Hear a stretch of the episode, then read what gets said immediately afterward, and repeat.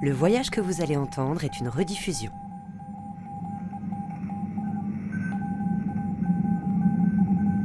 Si loin, si proche, le rendez-vous des voyages. Céline Develay-Mazurel, Laure Alary.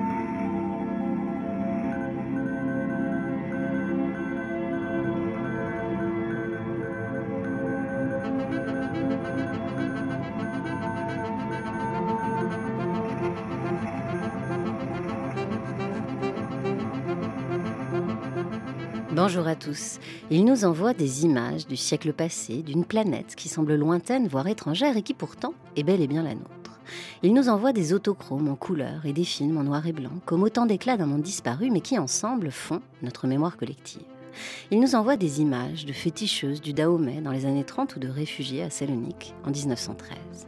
Il, lui, c'est Albert Kahn, un banquier philanthrope iconoclaste né en 1860 qui va orchestrer au début du XXe siècle une immense entreprise de collecte et d'inventaire avant disparition de la beauté et de la réalité du monde, connue sous le nom des archives de la planète. Aujourd'hui, on retrouve ces images à Boulogne, en région parisienne, là où vient de réouvrir après six ans de travaux le musée départemental Albert Kahn sur l'ancien domaine de 4 hectares du banquier. À l'époque de Cannes, les lieux, aux allures de campus, servaient de base arrière à son projet philanthropique tourné vers un idéal de paix et de progrès. Aujourd'hui, ces lieux ont été entièrement repensés entre nouveaux espaces permanents et temporaires d'exposition, mais tous se déploient, comme autant de Cannes, autour du fameux jardin à scène paysagère qu'il avait créé. Et le jardin, c'est par là que débute ce voyage en compagnie de Frédéric Lebris, chargé de valorisation film et audiovisuel au musée.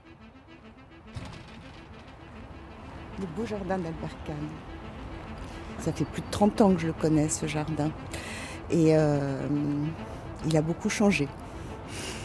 C'est 30 ans, en fait, c'est pas tout à fait vrai, parce que je le connais au travers des films et au travers des autochromes qui ont été prises à l'époque d'Albert Kahn. Et quand on voit ces images, on ne peut que se dire qu'il était vraiment très très beau avant.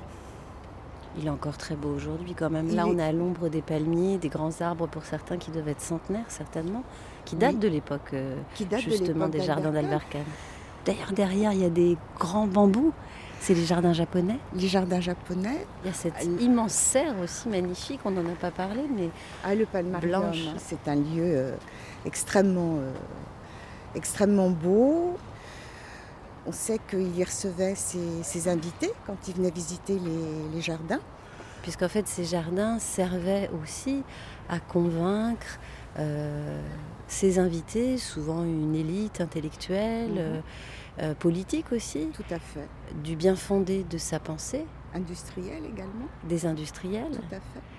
Donc ils faisaient quoi? Le tour du jardin, ils allaient voir des projections et des autochromes, euh, des films? pas systématique. Certains invités venaient pour euh, des repas, des rencontres, des discussions. C'était un lieu très riche de vie. C'était peut-être le premier think tank qui existait sans que le nom soit déjà connu. On va peut-être laisser passer le jardinier.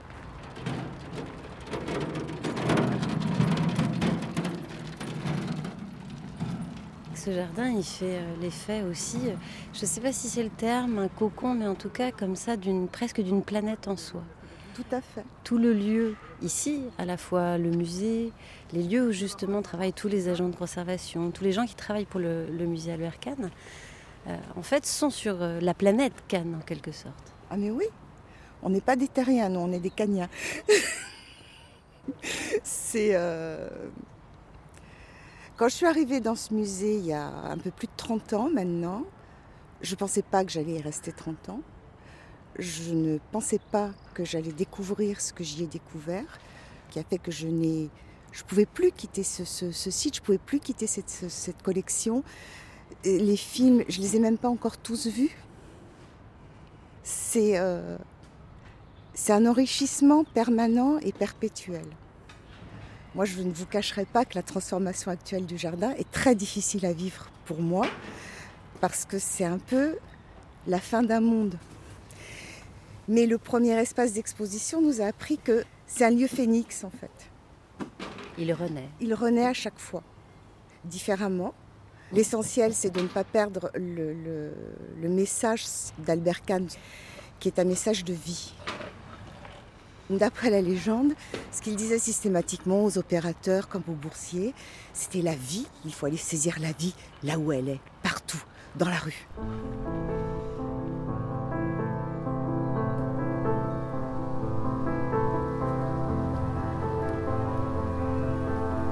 La vie, c'est celle que l'on retrouve sur les images des archives de la planète, de scènes de marché à Sarajevo, en scène de rue à Tokyo, Paris ou Alger au début du XXe siècle.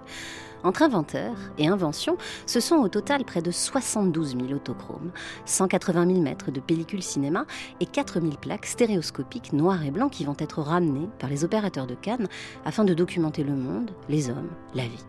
La vie, c'est aussi celle qui pousse dans le jardin aujourd'hui en ces temps printaniers sur les cerisiers japonais en fleurs. La vie, c'est enfin celle qui souffle quand on part en voyage sur un paquebot au début du siècle passé. Magali Mélandré, conservatrice du musée, elle m'a conduit dans la toute nouvelle exposition temporaire de réouverture consacrée justement à Albert Kahn et au voyage.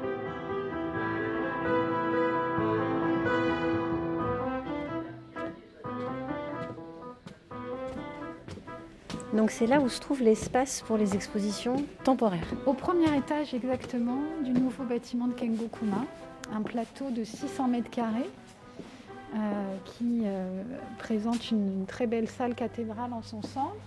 Dans laquelle on rentre et on est tout de suite accueilli par des vues de bateau. On part tout de suite en voyage avec euh, ces deux grands écrans euh, qui seront vraiment le premier contact avec l'image. Et là, ce sont des visions euh, d'horizon. On avance avec, euh, avec cette proue du bateau vers un, horizon qui n'est pas encore connu. Ce sont des images qui ont été tournées donc par Albert Dutertre, qui était le chauffeur et mécanicien d'Albert Kahn, qu'il fait qui l'emmène avec lui. Euh, là, on peut voir justement, ça c'est le départ euh, avec toutes ces vues de, Cherbourg, sur ces grands euh, paquebots transatlantiques. Exactement. Il se rend pour ses affaires à travers différents continents, à la recherche de marchés et de, filons financiers dans le cadre d'exploitation particulièrement des ressources et, d'exploitation minière qui sera la base de, sa fortune à la fin du 19e mais il en profite pour faire un, tour du monde en traversant les États-Unis, puis un mois au Japon, et il décide de partir à la découverte de la Chine, qui est un pays qu'il ne connaît pas euh, quand il entre euh, juste au début de 1909, pour ensuite revenir à travers l'Asie du Sud-Est, traverser le canal de Suez, monter le canal de Suez, arriver en Italie et se poser dans sa résidence de villégiature à Cap-Martin avant de revenir vers Paris, vers Boulogne. Et alors son voyage, ce fameux tour du monde, donc 13 novembre 1908, 11 mars 1909, il le fait avec euh, son chauffeur mécanicien, euh, sauf qu'il part évidemment avec de quoi enregistrer, documenter le monde. Il part avec quoi? Alors il part, c'est Albert Dutertre hein, qui va être l'opérateur, le premier opérateur euh, d'Albert Kahn, qu'il dote en fait d'un équipement. Il part avec une caméra, euh, pâté. Il part avec un appareil stéréoscopique. Donc c'est deux vues qui permettent en fait après d'obtenir un Alors qui permettent déjà d'enregistrer deux vues quasiment similaires et créer cette, cette profondeur et ce volume, ce relief. Du tertre part avec cet appareil-là, 4000 plaques stéréoscopiques noir et blanc, plusieurs centaines de, de plaques stéréoscopiques autochromes et 2000 mètres de pellicules de film noir et blanc, sur support nitrate. Chose importante aussi, c'est qu'il part avec un phonographe à cylindre également. Donc pour le son Pour le son. Il est où ce son? Eh bien, il a disparu ce son, hélas. Et alors, ça dit à quel point euh, le voyage, forcément, dans la vie et l'œuvre d'Albert Kahn, a une place euh, fondatrice. Oui, totalement. Euh, on a, c'est ce qu'on a voulu raconter dans le, tout début de cette exposition temporaire en revenant sur euh, les chemins de la vie que prend euh, Cannes lui-même en quittant à 16 ans son Alsace, euh, ses Vosges natales, la ville de Marmoutier où il naît en 1860, pour se rendre à Paris. Et ensuite, en entrant donc au service de, la banque de cousins éloignés, les Gouttes de lui-même voyager ensuite encore pour ses affaires dans différents continents. Et c'est vrai que cette euh, expérience du voyage, elle est euh, constitutive à la fois de, de la carrière de Cannes dans, dans le monde bancaire et d'une appétence qu'il a et de cette curiosité de découverte et d'observation du monde.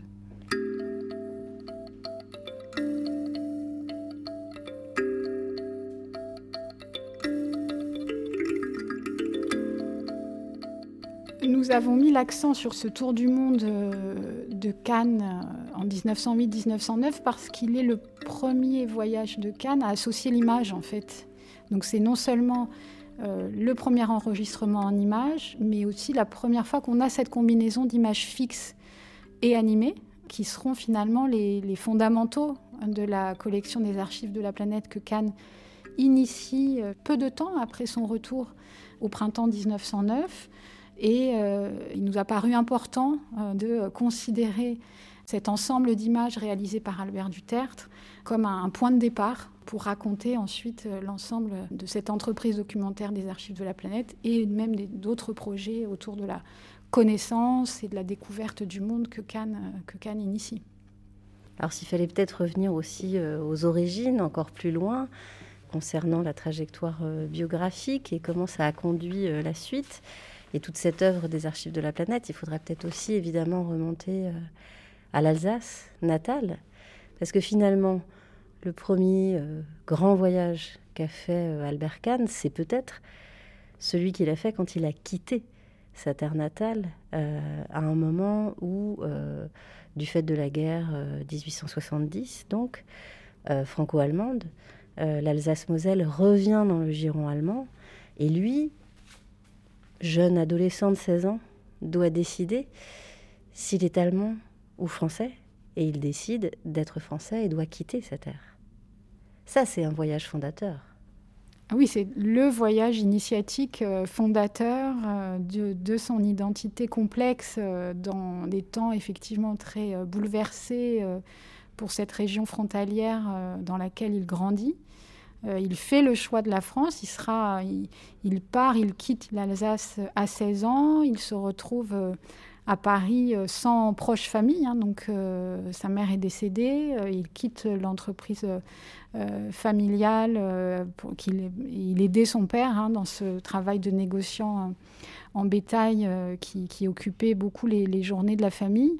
Il s'appelait Abraham à l'époque. Oui, c'est son nom de naissance, il le francisera en en Albert. Euh, il sera néanmoins à la fin de sa vie euh, fiché en tant qu'Abraham, hein, euh, aux prémices de la, Seconde Guerre mondiale dans, les fichiers de police à Paris. mais il va effectivement construire son identité du côté français très tôt. et il aura cette volonté d'être, de venir en soutien justement aux intérêts nationaux français quand il s'agira d'enregistrer euh, les traumatismes de la Première Guerre mondiale, euh, de, euh, de fonds de soutien toujours pendant la Première Guerre mondiale, le comité de secours national, pour aider les populations touchées par la guerre. Donc ce sont certainement des événements traumatisants dans son enfance et sa jeunesse qui ont construit nombre de ses actions en faveur de l'entente entre les peuples et d'une forme de pacifisme par extrapolation. oui, évidemment, évidemment.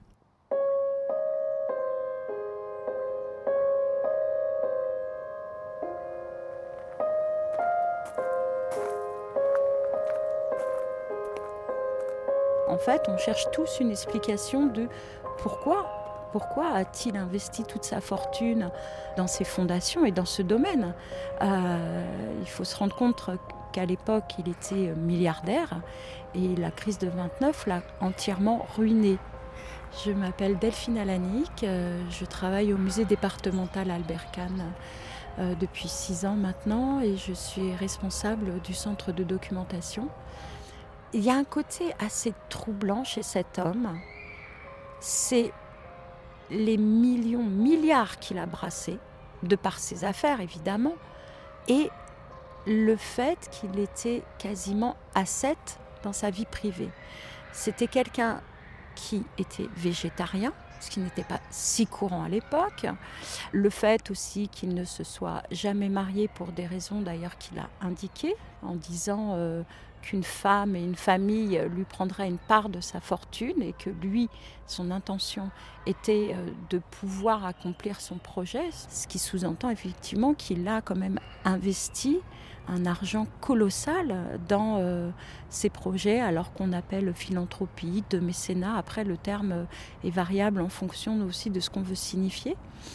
On a du mal parfois à se replonger dans ce qu'était ce temps euh, fin 19e, début 20e finalement, ce qu'il a fait, c'était des choses qui, existaient, les fondations, le mécénat, les, aussi recevoir, alors comme on dit souvent les grands de ce monde, moi je n'aime pas beaucoup ce terme, mais c'était aussi quelque chose d'assez courant, avoir une loge à l'année au Théâtre des Champs-Élysées, mais il a toujours fait plus. Donc c'est pour ça que je dis qu'il est extraordinaire, presque au sens littéral, dans la mesure où lui, il y a toujours une plus-value. Ainsi, par exemple, des jardins à Seine euh, existaient euh, à Boulogne, hein, à quelques numéros d'ici. Euh, il y avait le, jardin des Rothschild. Mais en règle générale, on avait ce qu'on appelle 3, 4, 5 scènes. C'est-à-dire qu'on avait un jardin français, un jardin anglais, un jardin exotique, on va dire, une pièce d'eau et puis une autre scène. Ici, alors, en, fonction de comment on décompte, euh, on est entre 7 et 9. Hein. Ça dépend si on, extrait le marais, la, forêt bleue, la forêt dorée. Enfin, pour le coup, c'est plus que les autres.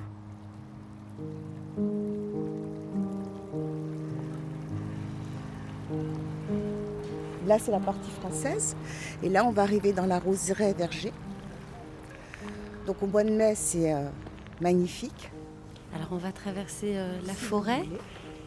Alors c'est la forêt vosgienne, c'est ça là c'est la forêt. Ça c'est la forêt. La forêt vosgienne, elle est à l'arrière. Mais en fait, les, parcelles, elles ne sont pas euh, très marquées.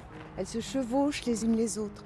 Entre là, ce qu'on appelle la forêt bleue, qui est en fait un, une miniature de, forêt de, de cèdre bleu, on a un petit espace boisé qui fait la transition avec la forêt vosgienne, qui est donc située à l'arrière du, euh, du, palmarium, où on retrouve les blocs de granit qui, d'après la légende, ont été ramenés par convoi spécial directement des Vosges. Donc, euh, et qui rappelle l'enfance, bien sûr, Et qui rappelle l'enfance d'Albert Kahn en Alsace, tout à fait. Allons dans la Vosgienne, c'est ma partie préférée. Il y a quand même encore des grands arbres, hein, parce qu'il y en a qui font euh, bien 20 mètres de haut. Alors il y a cette petite partie boisée avec des bouleaux. là on arrive justement dans ce, ce petit euh, chaos bien aménagé de granit. on aura envie de sauter de pierre en pierre. N'est-ce pas? Mais on n'a pas le droit. C'est bien dommage. Et on entend quand même des enfants. Oui, il y a une école derrière. C'est un lieu qui est vraiment euh, très apaisant. Cette atmosphère boisée qui, manque cruellement aux, régions urbanisées comme, euh, comme, la région parisienne, c'est euh, oui, c'est mon petit lieu, mon petit lieu préféré. Mais c'est ça qui est étonnant, c'est que c'est à la fois coupé du monde et en même temps c'était un lieu qui était euh, pensé pour euh, relier aussi au monde. Tout à fait. En plus, Albert Kahn avait fait installer en, bordure, bah, là où il y a le nouveau bâtiment maintenant, avait fait installer une imprimerie. Et il a eu aussi une très grande activité d'imprimeur, puisqu'il publiait des bulletins qui justement cartographiaient en quelque sorte l'état du monde euh, il y avait beaucoup de compilations de, presse aussi. C'était il faisait des revues de presse tous les matins à l'aube avec ses, collaborateurs. Parce que c'était vraiment un, homme de, réseau. son projet, il n'est pas si utopique que ça. Il, est, il se construit au fur et à mesure. Mais au bout du compte, c'est vrai que c'est un projet politique.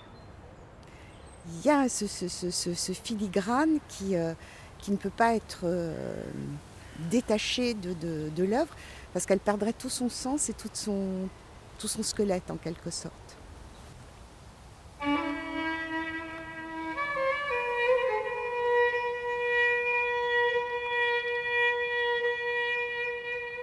En fait, aussi, on est à l'époque dans une période où euh, classifier, archiver, documenter le monde est quelque chose d'assez présent on arrive dans fin 19e, au moment où l'industrialisation, la vie courante change beaucoup. Et par exemple, il y a un projet similaire qui est fait en Belgique par Paul Outlet, Le Monde d'Anéum, où là aussi, on a l'intention de classer, de ranger le monde. Vous voyez, là aussi, on est quand même dans une mouvance d'inventaire du monde. D'inventaire du monde, mais quelque chose qui se fait un petit peu partout. Sauf que la plus-value d'Albert Kahn, ben, ça va être d'utiliser sa fortune pour envoyer des opérateurs sur le terrain. Et la plus-value, évidemment, c'est l'image. Et là, c'est complètement euh, euh, fou. Ça peut paraître fou, en fait.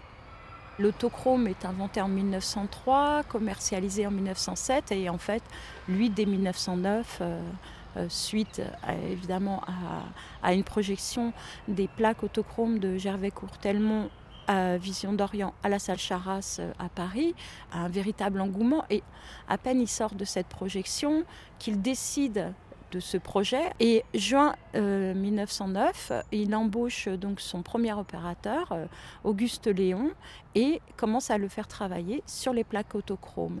Donc il utilise aussi ce qui se passe, c'est les nouvelles technologies qui viennent à lui, et c'est lui après qui fait de ces nouvelles technologies des plus-values de son projet. En fait, c'est vraiment dans ce sens-là. Moi, je, trouve que c'est très très intéressant de voir ce personnage euh, qui arrive euh, euh, d'Alsace à Paris à 16 ans, qui évidemment monte très vite, est propriétaire d'une banque à 38 ans. Et puis la même année, le jour où enfin il est directement directeur de sa propre banque, je veux dire qu'il crée sa propre banque en son propre nom, eh bien à un mois après, il crée aussi les bourses autour du monde.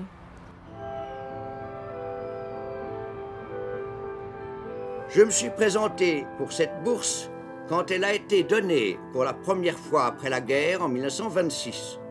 Et j'ai fait le tour du monde pendant près de deux ans, en 1927 et 1928. Alain Petit, vous souvenez-vous encore des questions posées? Certes oui. Quel sera l'objet particulier de votre étude autour du monde? M'a demandé le président Poincaré, toujours aussi sérieux. Je n'avais pas prévu cette question. J'ai eu l'audace de répondre je n'ai aucun programme à ce sujet, car je considère que si je savais d'avance ce qu'un tour du monde pourrait m'apprendre, il ne faudrait pas m'élire. C'est le voyage lui-même qui doit me former, mais je m'attacherai toutefois plus particulièrement aux questions politiques, économiques et sociales qui ont fait jusqu'ici l'objet de mes études.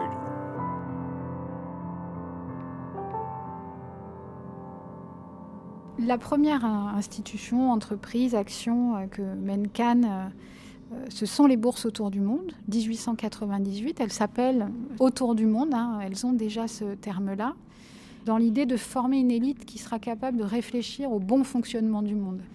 Et c'est vrai que c'est via l'Université de Paris que se monte un, jury de sélection.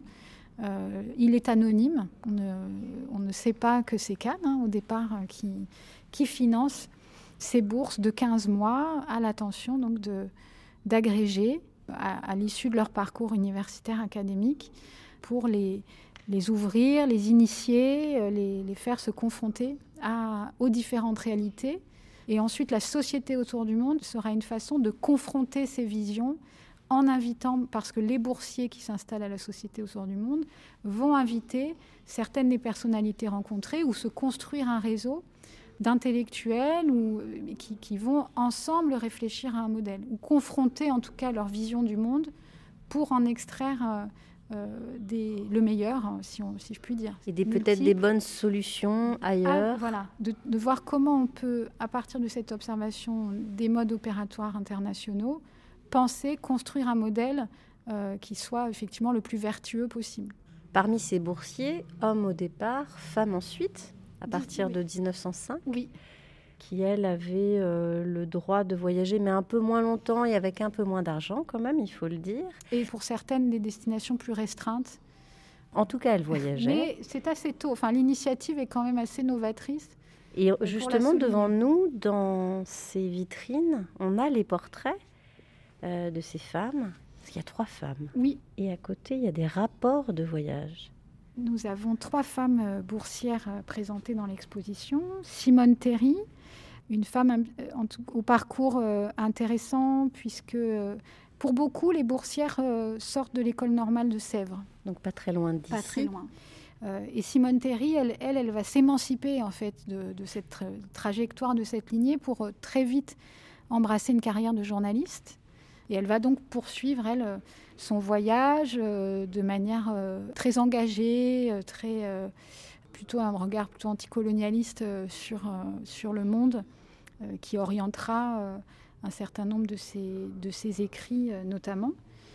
Edme Itzel, qui livre un très beau texte, Beauté et intérêt du voyage. C'est une personne qui va être proche de Cannes euh, tout au long de sa vie, euh, qui fréquentait le site de Boulogne via la Société autour du monde, qui accueillait leurs invités, faisait des projections des images des archives de la planète. Son texte est assez émouvant sur ce qu'elle a pu vivre, à quel point elle a pu être reconnaissante aussi euh, vis-à-vis de Cannes pour cette, cette ouverture au monde qu'il lui a proposée et, et s'en est beaucoup ému. J'ai couru la prestigieuse aventure, j'ai sollicité la bourse de voyage autour du monde et je l'ai obtenue et je suis partie. Un peu anxieuse et le cœur battant, certes, mais heureuse, ô combien. Et grisée d'avance de tout ce que mes yeux allaient voir, de tout ce que mon esprit allait s'efforcer de comprendre et de retenir de la terre et du monde. Partir pour un beau voyage à la découverte de pays inconnus, dans l'espoir de revenir l'esprit enrichi de beaux souvenirs, l'intelligence ouverte à des pensées neuves, le cœur élargi de toutes les sympathies nouvelles que le voyage peut faire naître, Partir, c'est vivre, vivre d'une vie nouvelle qui nous arrache à nous-mêmes, pour nous rendre ensuite à nous-mêmes, mais grandis et meilleurs. Partir, c'est s'élever au-dessus de l'atmosphère, de coutumes, de préjugés qui nous enveloppent, qui nous étouffent, pour respirer un air jamais encore respiré. Et ça s'appelle beauté et intérêt du voyage. Au total, ce sont environ 150 boursiers qui seront envoyés à l'école du voyage par Albert Kahn. Le seul conseil qu'il leur adressait alors, c'était fermez vos livres et gardez les yeux grands ouverts. Tout de suite sur RFI, c'est Laura Cahen et la complainte du soleil.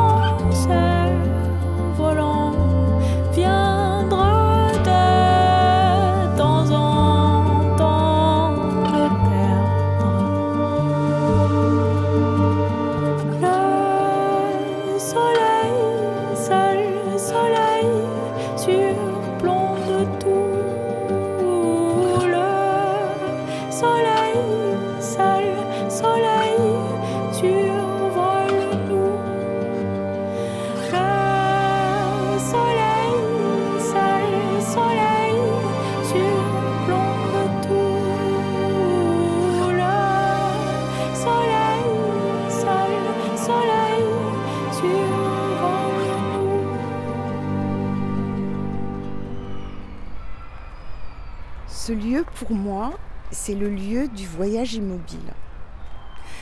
Parce que sans quitter Boulogne et sans quitter cette petite bulle hors du temps qu'est ce, ce jardin, j'ai voyagé dans le monde entier avec les opérateurs d'Albert Kahn. J'ai vu des images de l'Afghanistan à une époque où l'Afghanistan était un pays qui faisait rêver. Même des quartiers de Paris qui ont complètement euh, disparu, il y a des scènes des grands boulevards qui sont absolument euh, extraordinaires où euh, on voit la, chaussée appartenait aux piétons. C'est des choses qu'on qu'on peut même plus imaginer aujourd'hui, alors que c'était il y a à peine 100 ans. Et de se dire que c'est ce que nos arrière-grands-parents ou grands-parents, pour certains, ont, connu et qu'on ne peut plus voir aujourd'hui, ça fait prendre conscience que peut-être on va trop vite et pas dans le bon sens. C'est que ces images qui sont pas si vieilles que ça finalement montrent à quel point tout a évolué, que ce soit sur le plan des techniques, des transports, de la construction et tout, en un tout petit, petit, petit, petit espace de temps finalement. C'est fabuleux parce que c'est un vrai voyage spatio-temporel dans un fauteuil, ce que ces images nous offrent. Si loin, si proche, le voyage continue dans le tout nouveau musée départemental Albert Kahn qui vient de réouvrir ses portes dans les Hauts-de-Seine. Cette nouvelle muséographie permet d'aborder la profusion des idées et des projets lancés par Kahn depuis Boulogne, mais aussi la profusion d'images collectées par les archives de la planète dont vient de parler à l'instant Frédéric Lebris. En 1912, Albert Kahn demande au géographe français Jean Brune d'organiser cet inventaire photographique et filmé, unique au monde, qui va perdurer jusqu'à la ruine en 1930 d'Albert Kahn. Il n'empêche, pendant 20 ans, plus d'une quinzaine d'opérateurs à l'âme aventureuse vont alors sillonner une quinzaine de pays en long, en large, mais surtout en images. Nathalie Doré, directrice du musée, m'a guidée dans la collection des autochromes, l'autochrome étant le premier procédé photographique en couleur naturelle inventé par les frères Lumière. On se trouve à l'entrée du parcours permanent des collections. Et là, nous sommes devant le mur inventaire qui matérialise et qui rend tangible, euh, je dirais, le volume de la collection, 72 000 plaques autochromes. Donc, ce sont des euh, reproductions à l'échelle euh, des, plaques autochromes, donc format 9-12. Et on a décidé d'offrir vraiment un sondage de la collection. Il y a en tout 2680 images sur ce mur et qui se déploie une toutes les 26 numéros d'inventaire pour donner vraiment une idée du volume et de la variété de cette collection. Alors il y a ce très long mur qui fait un peu comme un couloir puisque ça appelle à aller jusqu'au bout où c'est toutes ces petites lucarnes avec justement ce, rétroéclairage de, de, ces images, donc des fenêtres en fait lumineuses qui font comme un immense mur d'images. Chacune est une micro-fenêtre sur le monde, du numéro 1 de la collection, qui est la première plaque, qui est euh, une vue du port d'Alger. Là, on peut voir des vues de d'où Où est-ce qu'on voyage? On voyage en Orient. On fait un détour par les Balkans. Ah oui, où il y a des personnes qui euh, posent en costume. On fait un passage par Paris. En Extrême-Orient. Des soldats sur le front. Et à côté, les, euh, des traces de la destruction hein, de, euh, de, la guerre. Là. on voit quand même cette évolution du temps et du monde aussi. On est sur une période euh, d'une grosse vingtaine d'années, qui est aussi un moment de basculement, donc qui part de, finalement de ce presque cette fin de 19e siècle que constitue le début du 20e, et ce basculement réellement dans le 20e, qui est précipité par la Première Guerre mondiale. Le projet des archives de la planète est un inventaire. C'est euh, le portrait d'une humanité saisie dans un moment où euh, certaines de ses activités et certains de ces paysages sont en train de disparaître. C'est cette intuition de la disparition hein, qui, euh, qui est un des moteurs de Cannes. L'intuition de la disparition, l'envie de l'empêcher. de retenir le temps pas forcément de retenir le temps. C'est ça qui est intéressant, c'est qu'il est, euh, il est à la fois très moderniste, très féru de technologie, euh, participant de ce mouvement de modernisation du monde, de ce mouvement colonial, de ce mouvement mondialisé, euh, mais conscient de ce que ça va occasionner de, de destruction. Et cette intuition-là, aujourd'hui, se vérifie aussi au travers des tumultes des guerres. Mais quand on voit dans, euh, dans les archives de la planète euh, les images de Palmyre, euh, quand on voit des images du Cambodge, qui ont d'ailleurs été utilisées par Ritipan hein, pour reconstruire cette mémoire-là, on se rend compte que cette intuition de la, de la disparition était justifiée.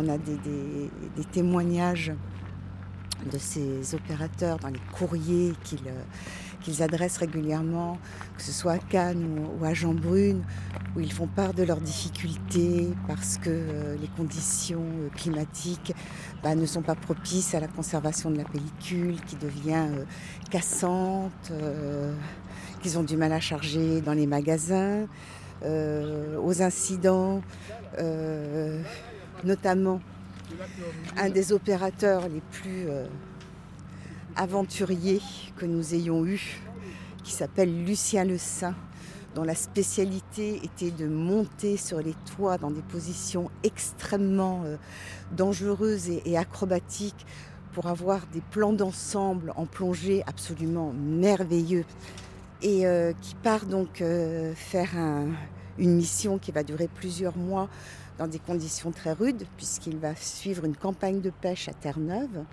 On a une photo du déchargement de la morue sur le, bateau.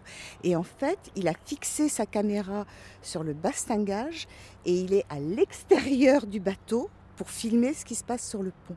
Il fait un travail, cet opérateur fait un travail remarquable sur les, les, les les angles de vue et, les points où il peut mettre sa, caméra. C'est vraiment un, merveilleux opérateur, un grand découvreur, puisque c'est une technique qui est toute nouvelle où il y a encore tout à faire. C'est ce que, j'explique toujours aux petits jeunes qui arrivent. Je dis aujourd'hui, vous sortez votre smartphone, vous appuyez sur un bouton et ça filme. Eux, c'est uniquement mécanique. Il n'y a pas d'aide à la stabilisation, il n'y a rien pour faire une mise au point automatique. Moi, je ne peux pas m'empêcher d'être euh, émerveillée par ce qui, euh, par les images qu'ils ont produites, parce que j'ai parlé de Lucien Le Saint, mais on a aussi euh, Stéphane Passet qui filme dans des, conditions euh, euh, rocobolesques, des charges de cavalerie, qui a sa pellicule qui casse dans la passe de Nankou parce que c'est trop sec et que la pellicule elle a complètement séché, donc il n'arrive plus à filmer. Et puis on a celui qui a un petit peu mon, mon coup de cœur, c'est Frédéric Ganmer, qui va partir en Afghanistan, en Iran, en Irak, donc grâce à lui, on sait à quoi ressemblaient vraiment ces pays qui aujourd'hui sont totalement ruinés par la guerre. À quel moment exactement? En 27. Et après, il va faire cette mission au Dahomey avec le, Père au pied, qui est une mission totalement à part, on va dire, des, archives de la planète, puisque c'est la seule mission qui soit réellement à caractère ethnographique. Et, là, il va faire un travail aussi, euh, aussi merveilleux. C'était des, des techniciens hors pair, ces opérateurs. Donc c'était aussi des aventuriers de l'image. Complètement. Ce qu'ils nous ont transmis, c'est, ça n'a pas de prix. C'est toute une mémoire visuelle qui, nous permet de, revivre et de voir ce qui était le monde avant euh, les catastrophes qui sont arrivées depuis avant la deuxième moitié du XXe euh, siècle. Qui a été à la fois extrêmement destructrice et, euh, un accélérateur de techniques et de, et de modes de diffusion et de communication. Et on est persuadé que l'image, elle dit la vérité, elle montre la réalité.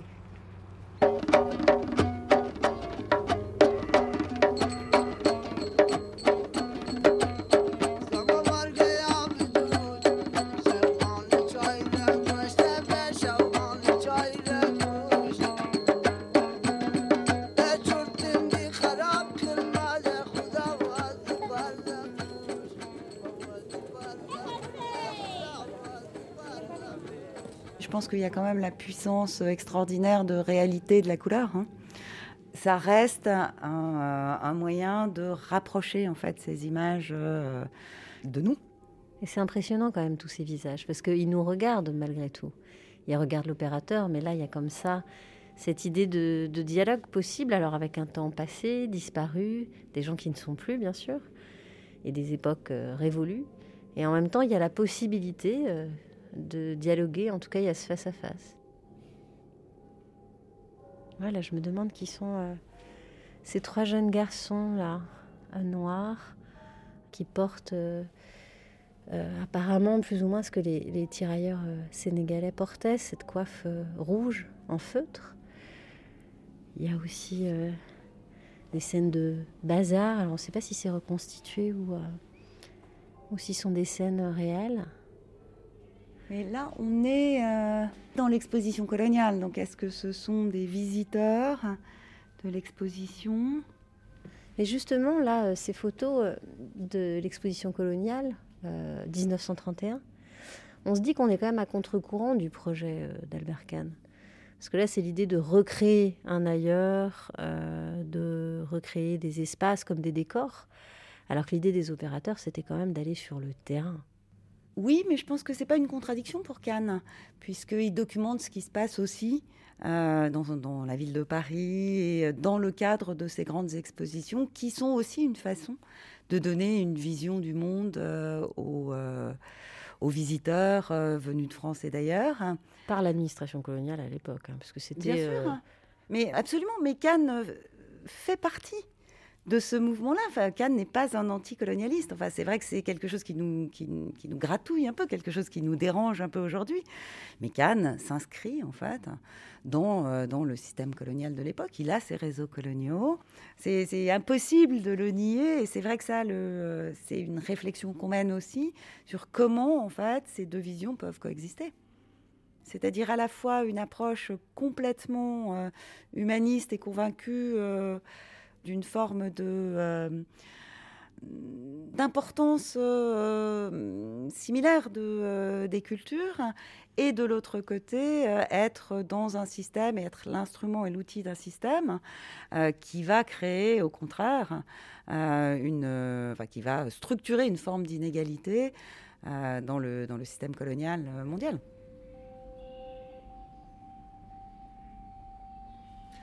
L'image n'est pas neutre et euh, elle doit être interprétée euh, selon beaucoup de paramètres en fait. Alors je m'appelle David Sean Thomas et je suis chargé d'exposition au musée départemental Albert Kahn. C'est-à-dire qu'il y a à la fois l'opérateur qui a pris cette image, qui est-il Est-ce qu'il obéit fidèlement à une euh, consigne très précise et très stricte, en l'occurrence de Jean Brune et d'Albert Kahn, mais qui eux-mêmes sont les deux commanditaires, mais qui ne sont pas forcément d'accord à, la base. Euh, Donc euh, on sait qu'on a donc un géographe et un banquier, on a une vision qui peut être plus ou moins ethnographique, plus ou moins pittoresque, et donc on a ensuite cet homme qui est sur le terrain avec son matériel et qui a sa liberté aussi de saisir euh, ce qu'il estime être euh, le plus euh, imprévu et le plus spectaculaire ou le plus significatif et représentatif du pays. Et là, c'est vrai que on a donc cette interprétation à effectuer de notre côté, qui est parfois difficile puisqu'on a très peu de documents. En réalité, on ne dispose que de consignes très générales en fait de Jean Brune, qui indique qu'il faut en fait essayer d'enregistrer ce qui relève de la géographie humaine, c'est-à-dire de la terre modifiée par euh, l'empreinte de l'homme. Mais Albert Kahn est, très conscient de ce pouvoir de l'image. Il voit en fait cette technique de l'image comme un outil pour à la fois documenter, mais aussi probablement, oui, sensibiliser les hommes. Et donc, il, souhaite quand même, voilà, utiliser cette image, donc en l'occurrence à Boulogne, mais parfois lors de conférences euh, que mène souvent Jean Brune, pour raconter le monde et euh, sensibiliser les hommes euh, sur des problématiques. Quand on suit euh, la trajectoire et la vie euh, d'Albert Kahn, on ne peut pas s'empêcher d'y voir une succession de, contradictions. Il y a des choses très cohérentes et en même temps on se dit justement comment se fait-il qu'un banquier d'affaires qui s'est enrichi, alors on ne sait pas trop dans quelles circonstances, mais en tout cas on peut par exemple parler de mines en Afrique, sur des logiques aussi de d'accaparement de richesses. Euh, euh, c'est un homme du capitalisme, du grand capitalisme financier. Comment se fait-il que lui se soit lancé dans cette entreprise de presque naïve à certains égards, de, d'inventaire de la beauté du monde, de ce qui va disparaître, alors que d'un autre côté, tout ce qu'il fait euh, en tant que banquier conduit justement à ce que le monde s'uniformise, à ce qu'on aille vers cette grande mondialisation qui s'annonce?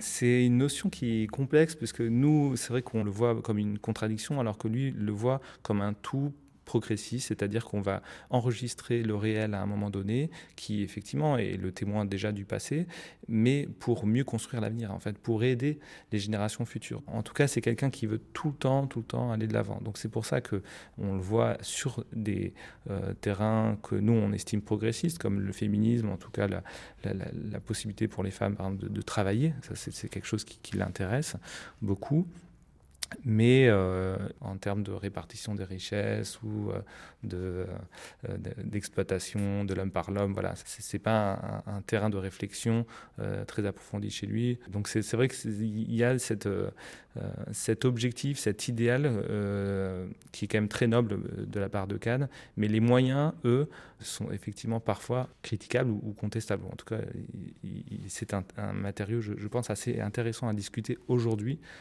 de notre point de vue. Et c'est pour ça que c'est un musée à la fois, euh, on peut dire, d'art, ou en tout cas euh, qui donne à contempler les, images du monde, mais aussi un, musée de, débat et euh, politique au sens vraiment large du terme.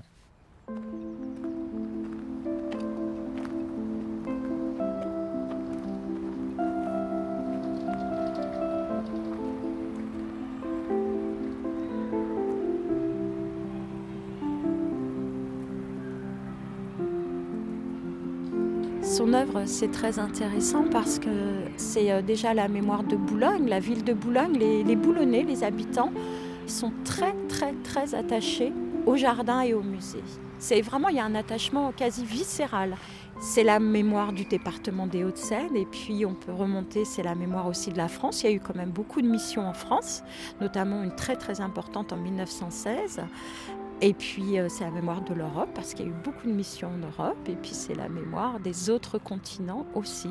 Donc c'est une mémoire euh, du monde, oui, et qu'il faut absolument conserver. Et c'est très intéressant de voir que parfois nous sommes contactés par euh, des villages, des pays qui, pour restaurer une partie d'un monument ou même d'un paysage qui a entièrement disparu, souvent sous l'effet des bombes, euh, eh bien on se sert de cette captation euh, du début du XXe siècle pour les faire revivre.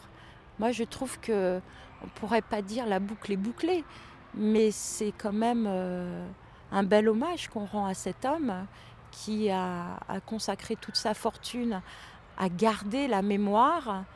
Et eh bien finalement, avec les autochromes, on le garde lui en mémoire et on garde ce, ce monde en mémoire et c'est ses, coutumes en mémoire et je, trouve ça assez euh, poétique, limite spirituel.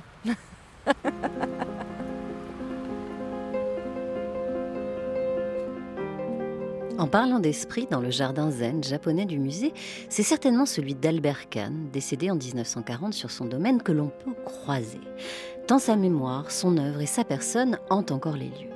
Un esprit pétri de philosophie, en quête de lumière et surtout de paix.